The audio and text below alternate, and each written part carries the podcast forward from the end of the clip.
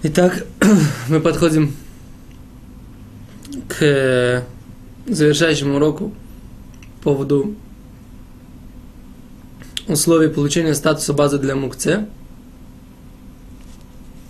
И одним из условий, которые в нашей серии, в принципе, последнее, это следующее – мукце становится, или так, мукце лежит на какой-то, на каком-то предмете. Если, когда мы можем считать, что этот предмет аннулируется по отношению к мукце? Тогда, когда мукце лежит на основной части этого предмета. Например, талмудический пример – это если мукце лежит на коляске, а не на колесе от коляски. Ну, очень хорошо показывает.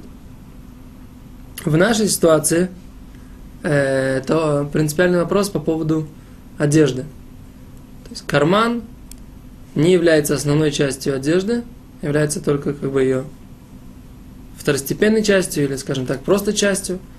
Так вот, если мукце лежит на, просто на, вот, аккуратно лежат брюки, а на них лежит кошелек – и его специально туда положили, и, и, и, и, и все те условия, которые мы сказали, тогда действительно эти брюки будут мук, э, базой для кошелька. Но если же мы положили в брюки какие-то деньги, в кошелек, кошелек или деньги, и забыли, то в этой ситуации э, у нас э, мукце лежит на второстепенной части предмета, и поэтому э, мы говорим, что не является базой эти, это, это одежда, эти брюки и так далее. Но тут нужно сказать следующую вещь. Если вот этот э, карман, например, будет частью самой одежды, например, как в рубашке. Потому что вот если вот этот таудат я кладу его в рубашку. Если, например, это будет кошелек, да, то тогда вот э, эта внутренняя часть рубашки, она становится базой для вот этого таудадзут, для этого моего удостоверения личности, или для э, кошелька, или для суммы денег. В такой ситуации мы говорим, что это лежит на самом предмете. Это не называется, что это лежит в кармане, а карман второстепенная часть, потому что здесь карман является частью самой одежды. Это то, что касается э, ситуации, когда вот, с рубашкой и так далее. Теперь, если с брюками, мы говорим, что это второстепенная часть. Э, это лежит в таком карманеньком брюке. Теперь вот меня интересует вопрос вот с пиджаками, да? В пиджаке, в принципе, есть подкладка. Я кладу кошелек вот сюда, в карман, внутренний карман пиджака. Подкладка это является частью одежды или не является частью одежды? В принципе, подкладка она для того, чтобы пиджак лучше смотрелся, лучше был аккуратнее, как бы выглядел имел лучшую форму. Так? Я, в принципе, вот, мне кажется, что в данной ситуации это все равно лежит на второстепенной части одежды. Потому что пиджак, в принципе, основная его часть, это вот эта вот внешняя часть, которую мы видим.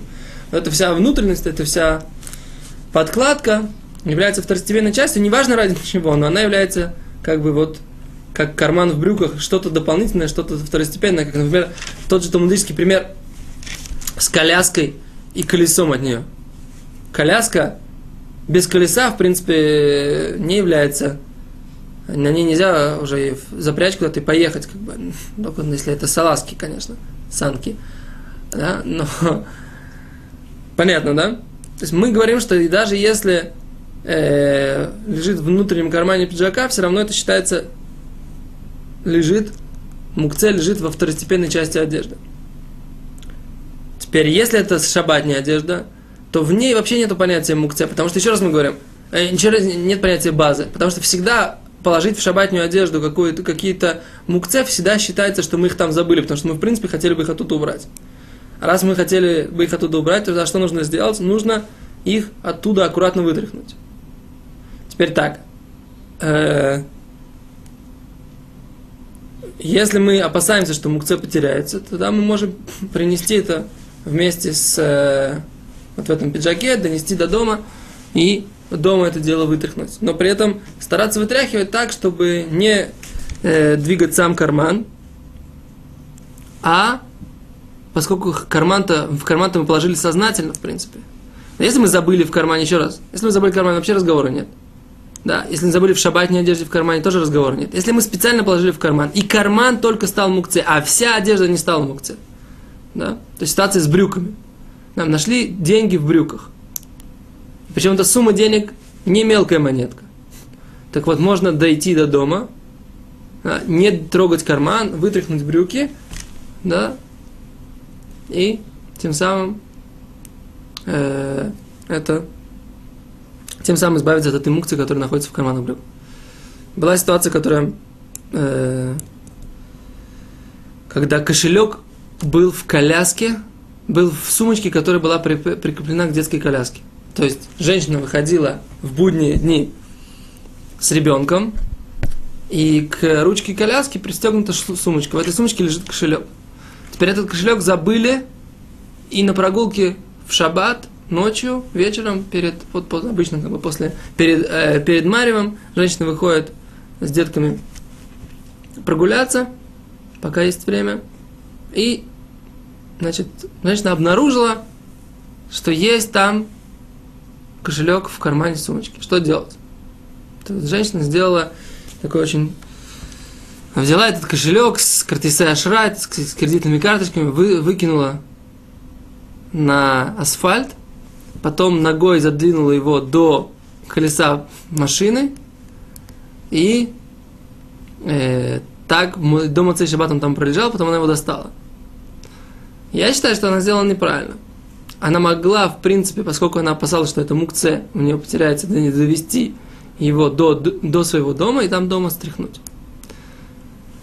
То, это то, что касается вопроса о мукце, который лежит на второстепенной части какого-либо предмета и делает базой только эту второстепенную часть, а не весь предмет. Спасибо, до свидания.